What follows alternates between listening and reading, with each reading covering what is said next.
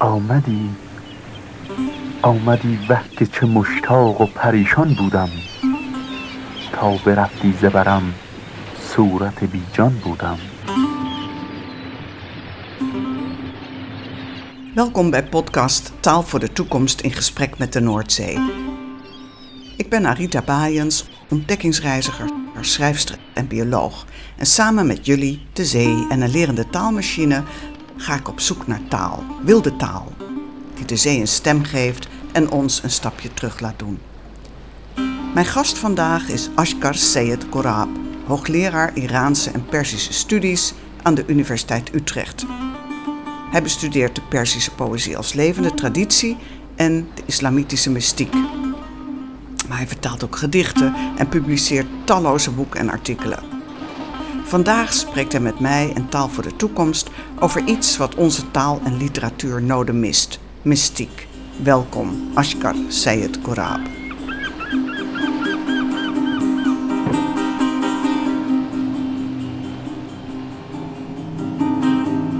We zitten hier buiten, want binnen de universiteit is het lastig hè, om een rustig plekje te vinden.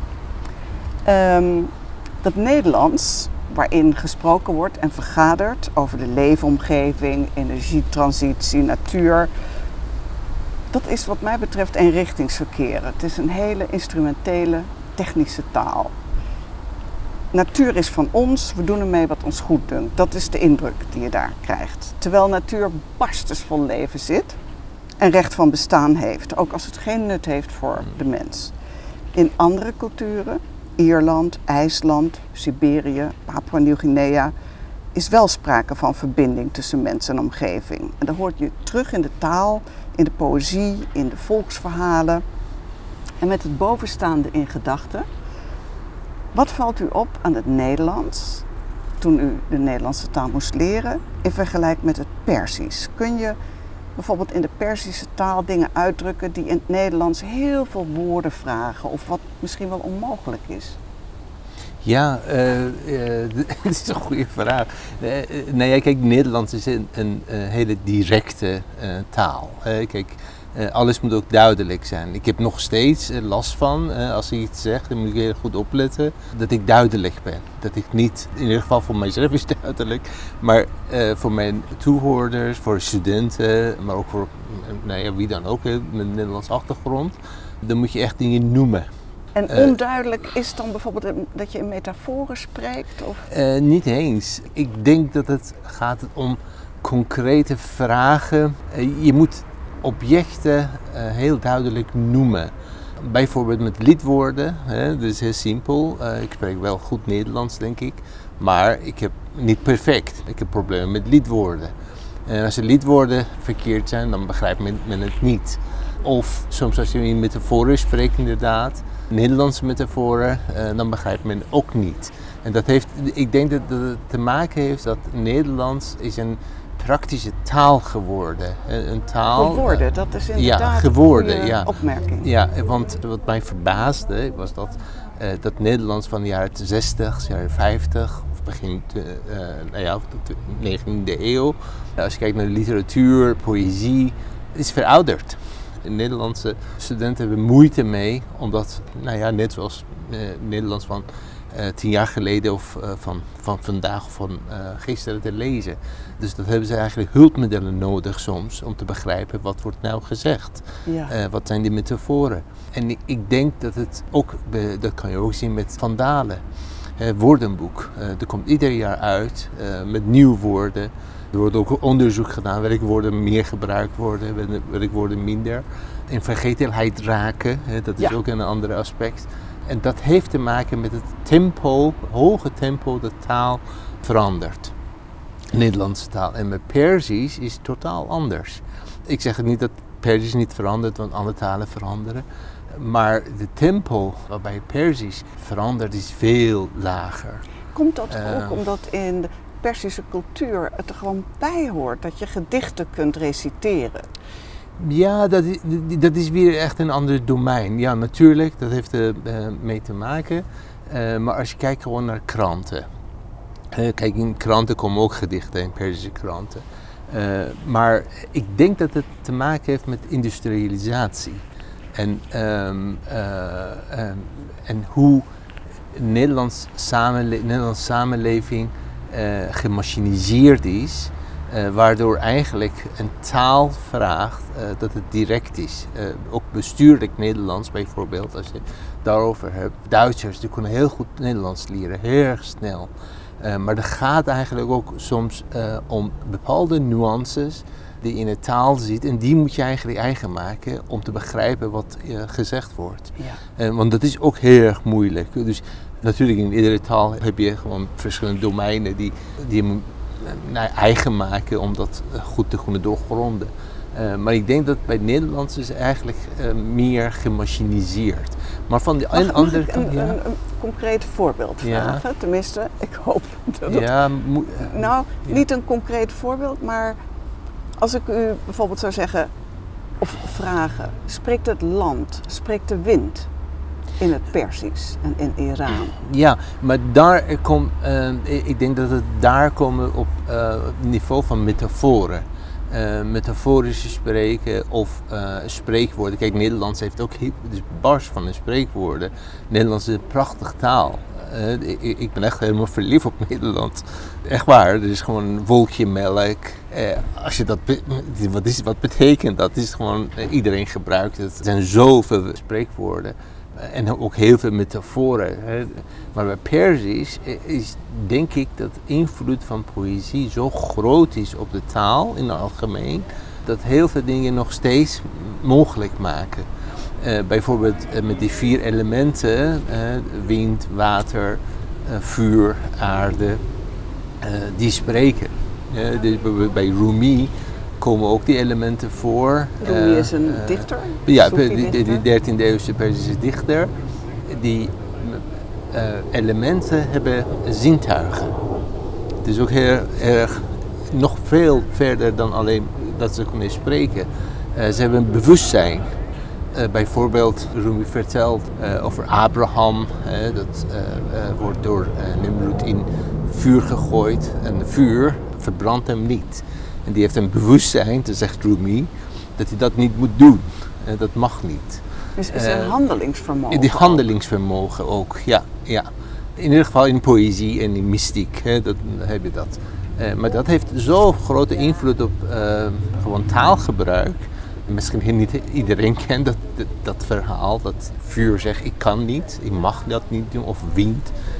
Die heeft ook een bepaalde opdracht van God. Hè. De- In de middeleeuwse filosofie is een hele duidelijke structuur en eh, ieder eh, schepsel ehm, eh, weet wat hij moet doen. Dus er is een ordening dus van de ab- dingen. absolute ordening, ja. ja. En dat aspect is nog steeds aanwezig in, in, in de Perzisch, in Persisch taalgebruik. Niet alleen in Iran, maar ook in Afghanistan, in Centraal-Azië, in Betekent Tajikistan. dat dat dingen ook een moraal hebben, of de verschijnselen? Ja, eh, kijk, dan kom je ook weer eh, eh, met de orde eh, der schepping. Hè. Dan heb je eh, verschillende eh, structuren. Eén structuur die ook in middeleeuws Europa, nou ja, duidelijk, is gewoon Grieks. Hè. Die komt gewoon uit de Hellenistische traditie. Dat is, dat is eigenlijk de niveaus van wezens. Dus mineralen, plantaardige en dierlijke. En dan die, die ook de mineralen hebben een volgorde. Hè? Dus de, Mhm. goud is de Mhm. hoogste, dan zilver en dan ga je gewoon naar onder, dan kom je gewoon tot eh, eigenlijk zand. Eh, maar hetzelfde heb je met planten. Hetzelfde heb je ook met, eh, met de mensheid. Het is ook niet, alle mensen zijn gelijk. Hè? Dat is ook, kom je ook met een heel gevaarlijk Mhm. eh, punt. eh, dat, dat eigenlijk nu vandaag de dag zouden we racisme noemen. Niet alle mensen zijn gelijk. Het is afhankelijk van waar je geboren bent, wat je eet, eh, weet ik, klimatologische En omstandigheden. waarop berust die kosmologische orde? Welk gedachtegoed? Ja, die zijn, is niet één. Hè. Dit is één, één is Grieks, hè. het is Aristote- Aristotelisch. Eh andere is Perzisch. eh, en die komen bijna ehm, eh, overeen met elkaar. Dat bijvoorbeeld woord klimaat is afkomstig van Griekse eklim. Hè. Die Arabisch wordt ook gebruikt, eklim. In Perzisch ook. En dus eigenlijk etymologisch, onze klimaat gaat terug naar de eklim. En die is afhankelijk van waar je woont. En, die aarde is onderverdeeld in verschillende, bij Griekse verdeeld in eh, zeven verschillende lagen. En één laag is de beste. En waar je moet, eigenlijk ideaal is om te wonen. Mhm. En bij Perzisch heb je ook precies hetzelfde, maar dan is het in het midden van, van de aarde. En is En, waar en de Iran moraal ligt. wordt daaraan ontleend, aan wat dan goed zou zijn. Eh, ja, dat is eigenlijk plek waar alles wat de beste is daar eh, groeit. eh, met bomen. En vandaar, vandaag de dag zie je ook Iraniërs, eh, niet allemaal natuurlijk, sommige Iraniërs zeggen, nou ja, het beste is, komt uit Iran. Dat is niet alleen heimwee, Mhm. maar die heeft ook een historische, nou ja, culturele waarde. Ja, Dat men eigenlijk niet eens weet, maar het zit gewoon in de cultuur. ja. Waar je, Iran is de beste plek om te wonen, klimatologisch. En dat geldt dan voor de mensen, maar we hadden het net Maar dat is middeleeuws idee, hè? Ja, is, middeleeuws eh, idee, ja, maar ook ja. de elementen. En dat de elementen dus handelingsvermogen zouden hebben en een bewustzijn en een Ja. moraal. Is iets daarvan ook nog heden ten dagen te merken in de cultuur en in de manier waarop men over dingen spreekt? Ja, dat weet ik niet. Kijk, je moet eigenlijk een onderzoek eh, naar gaan doen. en kijken hoe men denkt eh, over water bijvoorbeeld, wateroverlast. Hè, dit heb je nu ook nu eh, allemaal geestelijken die zeggen, nou ja, als je eh, zonde hebt, eh, te veel zonde is begaan in de maatschappij, dan komt gewoon overstroming. Maar de volgende vraag is, bedoelen ze dat water een bewustzijn heeft om mensen te plagen of bestraffen voor hun zondes of niet? Die stap wordt niet gezet, Nee. tenminste dat ken ik Nee. niet. Ja Het gaat nu lekker waaien. ja, de wind hoort ons. Ja, nee, daarom. De, nee, de elementen doen behoorlijk mee. Ja.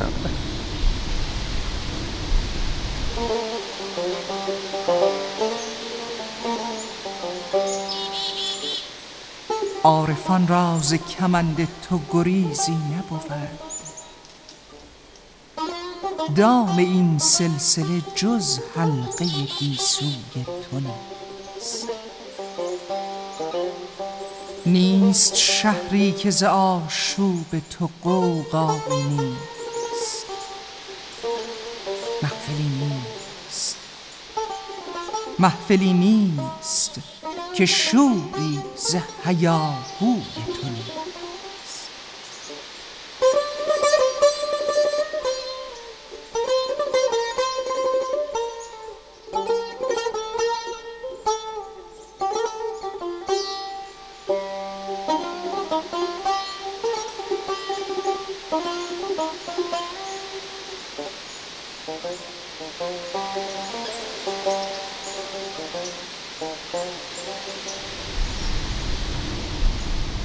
Als we het hebben over mystiek, die, dat is een belangrijk element in de Ja. Perzische cultuur. Ik moet het in heel veel poëzie. Maar wat is het? En hoe uitzicht dat in taal en levenshouding? Ja, mystiek.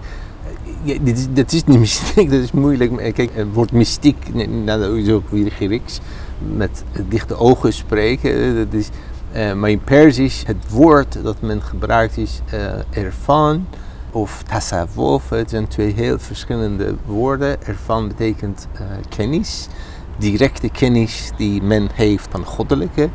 En tasawwuf komt van soef, soefie, van mysticus die wollen mantel draagt eh, uit middeleeuwen. Maar wat mystiek, ik denk dat het niet eens gaat om mystiek zelf, maar het gaat eigenlijk om de eh, inzichten die mystici, die eh, mystieke dichters verschaffen. De wijsheid. Zou je Eh. kunnen zeggen dat mystiek in ieder geval duidt op iets wat niet in woorden te vatten is? Het ontstijgt. Natuurlijk, ja. Nee, kijk, uiteindelijk het doel van islamitische mystiek, of in ieder geval één van de doelen, is dat eenwording met goddelijke. Eh, met onuitspreekbare. dat je niet kan spreken. En ook je potenties, je eigenschappen tot volmaaktheid eh, kunnen ontwikkelen. En dat is eh, natuurlijk ontzettend moeilijk. het is een inspanning die niet iedereen kan volhouden. Dus als je echt over mystieken spreekt, en er zijn ook nou ja, mystici, vandaag ten dagen, die zullen nooit beweren dat ze dat bepaalde niveau, hoger niveau hebben bereikt. Want dat kan ook niet. Mhm. Maar Eh, het valt maar is zo- ideaal. hè. Ik denk dat het meer een Ja. ideaal is dan een, eh, iets dat je kan bereiken. Maar ik ben bijvoorbeeld grootgebracht Ja. op de Veluwe in de gereformeerde traditie. Ja. En daar ontbrak werkelijk elke vreugde. Het, het leven was lijden, je werd in zonde geboren, je moest heel goed je best doen. Wat ik in de Soefi-poëzie eh, Ja. lees, is een enorme levensvreugde. Ja, ik, ik, ik- denk niet dat ze ver, ver, ver van elkaar liggen. Eh, sorry. Ik denk dat het, wat je bij islamitische mystiek hebt, is je verlangen. Ik denk dat dat Mm. aspect van verlangen veel meer duidelijker is in Perzische poëzie, mystieke poëzie, dan in, nou ja, eh, ik kan ook niet zeggen over Europese mystieke poëzie, dat kan niet. Want als je kijkt naar Hadewig, het is ook allemaal verlangen.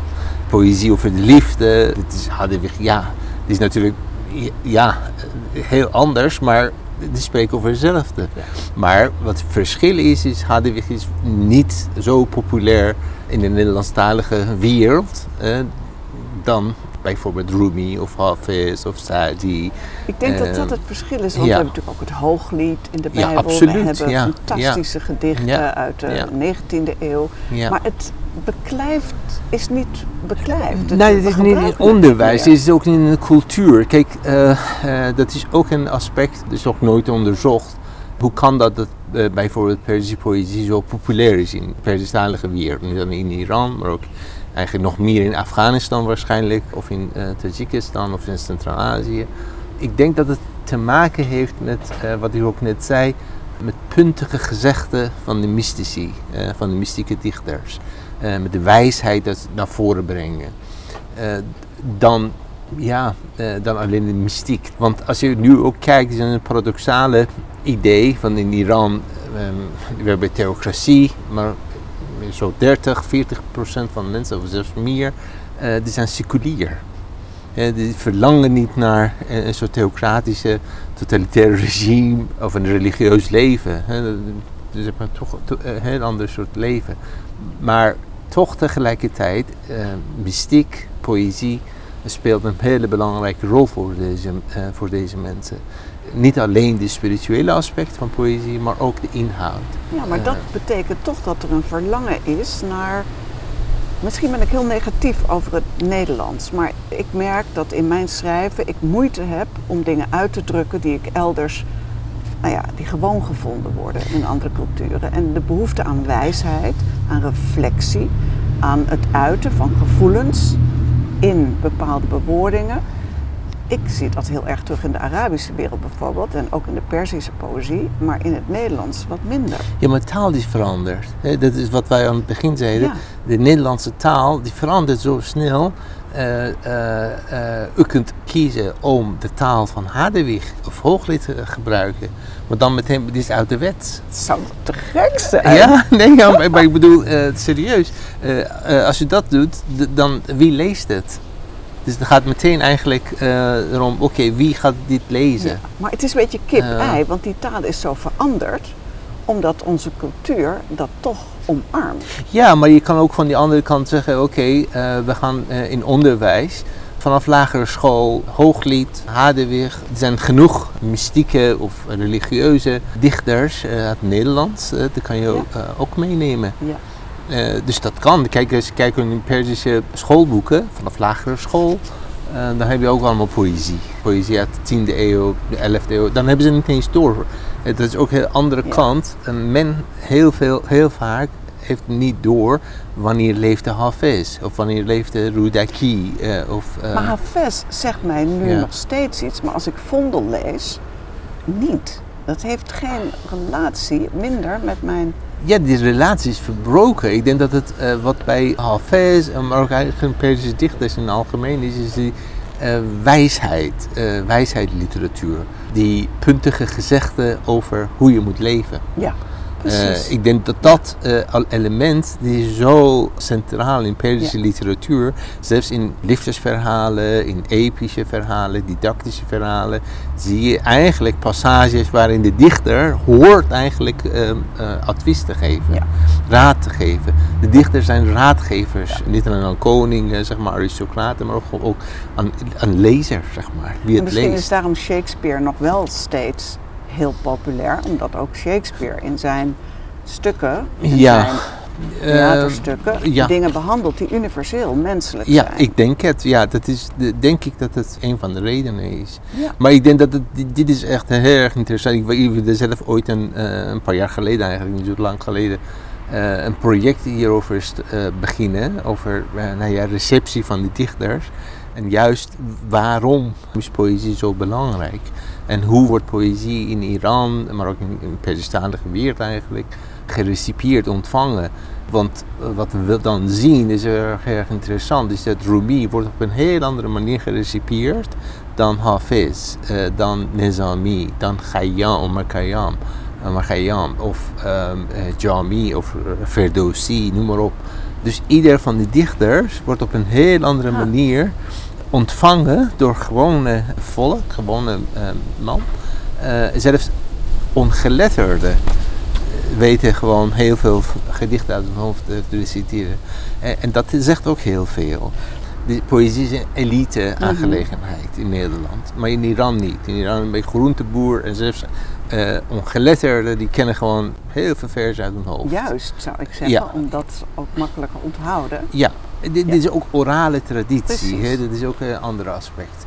En dan op een tweede niveau, denk ik, eh, te maken heeft met het onderwijs.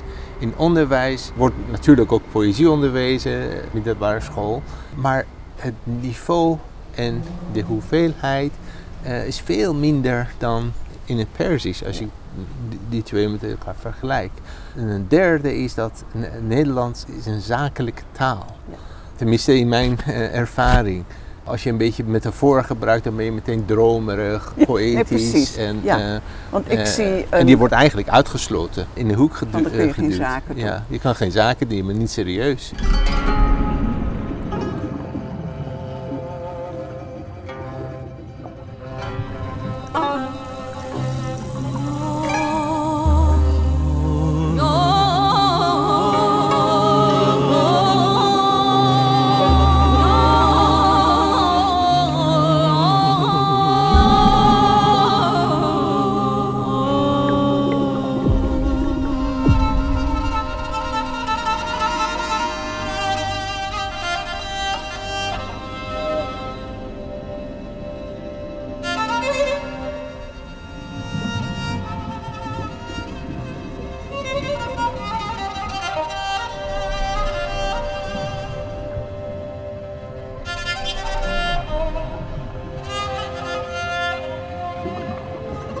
تغزل لحجه عشق است و با هر گویشی گویاست. بدا در میهنم اینک زبان عشق گویا نیست heeft natuur uitdrukkingsvorm in Iran? Daar bedoel ik mee, is communicatie tussen soorten mogelijk? Kunnen mensen met de wind of met vogels of met een rivier communiceren? Mm, ja, eh, nou ja, kijk, dit is. eh, natuurlijk, ik bedoel, in alle talen kan je gewoon dat doen, maar in, ik weet niet in modern Iran, zeg maar, in hedendaagse Iran, dat, eh, dat het gebeurt. Wat je wel ziet, is in poëzie. hè, dat, dat kom je weer in een andere ehm, domein. In poëzie gebeurt dat. Eh, niet alleen dat men communiceert met bezielde en zelfs onbezielde objecten, maar die objecten, zowel bezield als onbezield, dat komt tot leven en die spreken. Ja. Daar heb je heel veel voorbeelden. En wat je daar hebt, is een collega van mij die uit Iran, professor Pujawadi, die heeft een heel dik boek geschreven over eh, objecten die tot leven komen en praten over hun gemoedstoestand. bijvoorbeeld een, eh, nou ja, een wijnkruik die spreekt wat hij allemaal heeft meegemaakt. Eh, en dat hij vorige leven bijvoorbeeld een mens is geweest of de kroon van de koning, eh, noem maar op. En die heb je heel veel. Dat heb je eigenlijk tot op de dag van vandaag. Er is een literaire figuur, hoe noem je dat? Die, die wordt toegepast om zieloze en bezielde objecten tot leven te brengen. Kijk, ik kan me voorstellen, ik zit niet te vissen naar een verhaal van dat mensen in Perzië dingen kunnen voelen die wij niet voelen. Maar ik merk bijvoorbeeld het feit dat het voorjaar en hoe het voorjaar gevierd wordt. Ja. Wat ik in de gedichten Tot leven komt. eh, ja, dat er aandacht is voor de wereld om je heen. Dat je weet waar je bent. Dat je Ja. een gevoel hebt voor plaatsbepaling. Dat je ergens thuis voelt. Ja. En dat je misschien niet letterlijk met die boom spreekt of met de luchten, maar dat ze je iets zeggen. Ja, ja, nou ja, ik, ik denk dat dat eh, eh, ook weer hè, de, eh, gedeeltelijk heeft met, met, met klimaat te maken. Dat als er lente is, dan is het heel duidelijk, het is echt nu lente. De, de win- winter is voorbij. Al is het met klimatologische omstandigheden nu een beetje soms ingewikkeld. Eh, dat is één kant. En de andere kant is ook te maken met eh, rituelen. Met Nowruz, Persisch nieuwjaar op 21 maart dat eigenlijk een ritueel is dat, nou ja, jaar in jaar uit, ik bedoel, de- ieder jaar wordt het gewoon eh, gevierd, eh, al heel lang. Eh, en ook de rol van weer eh, van poëzie in Ja, rituelen. Ja. En, dat, hoe dat, zie je dat eh, dan terug, die rol van poëzie? eh, nou ja, bij rituelen? worden altijd poëzie gebruikt. Hè. Poëzie wordt gereciteerd. En dit, dit is afhankelijk van het ritueel natuurlijk. Eh, langs de nacht van, van het jaar, die is Yalda. Er wordt ook heel veel poëzie Ja, ik gereciteerd. ontkom toch niet aan de indruk dat mensen in Iran dat hart toch iets warmbloediger hebben kloppen dan hier in Nederland. Ja, ik, ik- waarschijnlijk. Ik, ik, ik, heb geen idee. Ik heb er wel moeite mee om te zeggen. Om Eh, dat te zeggen. Ja, wa- want eh, kijk, het gaat om individuen zelf. Ja, Eh, in, in Iran heb je ook, als we gewoon kijken naar wat allemaal in Iran gebeurt. ja tuurlijk. het is verschrikkelijk. En Ja. die, zijn, die zou ik niet. dat klopt. Ik denk dat ik zie wat ik wil zien. Misschien dat, dat je zou Ja. kunnen zeggen dat de Soefi-traditie wel iets heeft mogelijk gemaakt wat Ja. in onze gereformeerde traditie misschien nou ja, wat minder nou ja, kijk, uitdrukking komt. Ja, daar heeft u wel gelijk in, denk ik. Eh, eh, ik denk dat het eh, invloed van het Soefisme vele malen groter is in de islamische wereld. in het bijzonder misschien in Iran, maar ook in Turkije, dan in Nederland. Ja. Ik denk dat dat... Dat is denk ik- ja, dat is wel een goede ja. En ik zeg het ook altijd tegen mijn studenten. Ik geef een cursus Soefisme. En ik zeg altijd tegen eh, hier, laatste 80 jaar, ne- eh, 90 jaar, de rol van Soefisme is minder geworden. Maar daarvoor was vele malen groter. Want eh, als we kijken in, bijvoorbeeld in Turkije, met de komst van Atatürk, alle Soefi-orden zijn aan banden gelegd. Eh de wervelende dervischen, Ja. die mochten gewoon die rituelen niet eh, eh, uitvoeren. En het is pas later dat gewoon, nou ja, in, in, theater, in de vorm van theater, in theatrale vorm is naar voren gekomen. Mochten ze dat weer doen. Maar in Iran blijft er gewoon voortleven. En ja, het is ook een deel van de, van de cultuur geworden. Van modernisering geworden. Van moderne cultuur geworden, denk ik. Ter Ja. afsluiting, laat Ja. ik iets horen wat Ja. het taalalgoritme, wat namens de zee leert spreken, die komt toch wel in een heel dichterlijke richting. En daarna wil ik vragen of je iets wilt citeren van een eh, gedicht uit Perzië. Oh, dit is één ding wat de zee had gezegd over ons Nederlanders. Het wiegende ontbreekt. Oh, ja. Vond ik wel heel poëtisch. Ja, En mooi, hier over de zee. Wie de zee is, was de vraag. Dan zegt de zee. De zee werd opeens lichaam volop. Een oog, klauw, lange huid. Dus die taal van de zee, die natuurlijk niet echt de zee is, maar we proberen de zee te benaderen en Ja. ook het geheimzinnige van de zee, dat komt op deze manier iets meer ja, tot uiting dan wanneer je heel plat over die zee praat, als Ja. een nuttig iets. Ja, maar dit is weer meteen poëtisch, hè? Wat zou u de Nederlandse taal gunnen? Iets poëtischer? Welke taalregel zou u ja. toewensen? Nederlands toewensen, ik, ik denk dat gewoon rijkdom. Ik, ik vind Nederlands heel beeldend. Eh, ook de, de, de- de gedichten eh, hier over de zee, het is heel beeldend, heel eh, levendig. Ik zou, nou ja, ik vind het moeilijk, wie ben ik om iets Nederlands toe te Nou, wensen? Ehm, toch wel eh, iemand. Ja, nou ja, ik, denk dat minder snel veranderen. Ik denk dat dat eigenlijk, ja, mijn wens zou zijn. Maar ja, eh, maar ik vind Nederlands echt een mooie taal. Ja. Wat is er mooi aan? Eh, die beelden. In Nederland kan je gewoon met werkwoorden natuurlijk heel veel dingen uitdrukken. Maar je kan ook in beelden eh, naar voren brengen. Dus wat ik ook zelf doe. Wolkje in de thee. Wolkje, Nee, maar ook Nederland eh, laat het toe om vreemde metaforen heel te laten. En dan kan je nog begrijpen wat het gezegd wordt. Maar eh, vooral als je gaat, uit het Persisch gaat vertalen, dan zie je gewoon, oké, ik zeg echt tegen We gaan studenten, even kijken. le- de- laat metaforen heel, want dan kunnen lezers zelf uitmaken eh, wat ze willen eh, lezen, wat ze willen eh, uithalen. En dan als je dat gaat interpreteren voor de lezer, dan is het niet meer origineel. Dan is het plat. Is het plat. Dus je moet eigenlijk heel laten, en door heel te laten, dan laat je ook verschillende interpretaties lagen voor de lezer. Dat Eh, vind ik wel een hele mooie wens voor het Nederlands hoor. Dat Ja, er meerdere dat- interpretatielagen zijn. Ja, ja, en ik denk dat het eh, ook een ander aspect is dat, denk ik, ehm, eh, bij Perzisch veel meer aanwezig is dan bij Nederlands, is ambiguïteit. Eh, de ambiguïteit is iets dat Nederlands echt niet toelaat. En dan moet je ook eigenlijk ervoor zorgen dat je niet ambigu bent.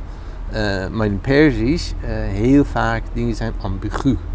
Eh, vooral als je bij poëzie komt, is een eh, integraal onderdeel van eh Perzische poëzie. Eigenlijk in die ambiguïteit creëert een enorme ruimte dat ieder voor zichzelf uitmaakt, oké, wat bedoel ik nou Ja. hiermee? Ja. En ik denk dat dat heel belangrijk is om dat tot uitdrukking te brengen in het, in het Nederlands. Ja. Mag ik u vragen hier misschien een Ja. passage uit te kiezen? Kunt u Ja, blind open slaan of ja. gericht zoeken?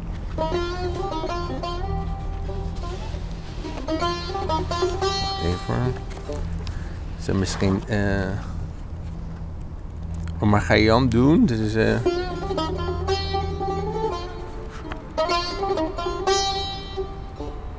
de rondgang van ons komen en ons gaan, daar vind je geen begin, geen einde aan. De ware zin heeft niemand nog verstaan, van waar dit komen en waarheen dit gaan.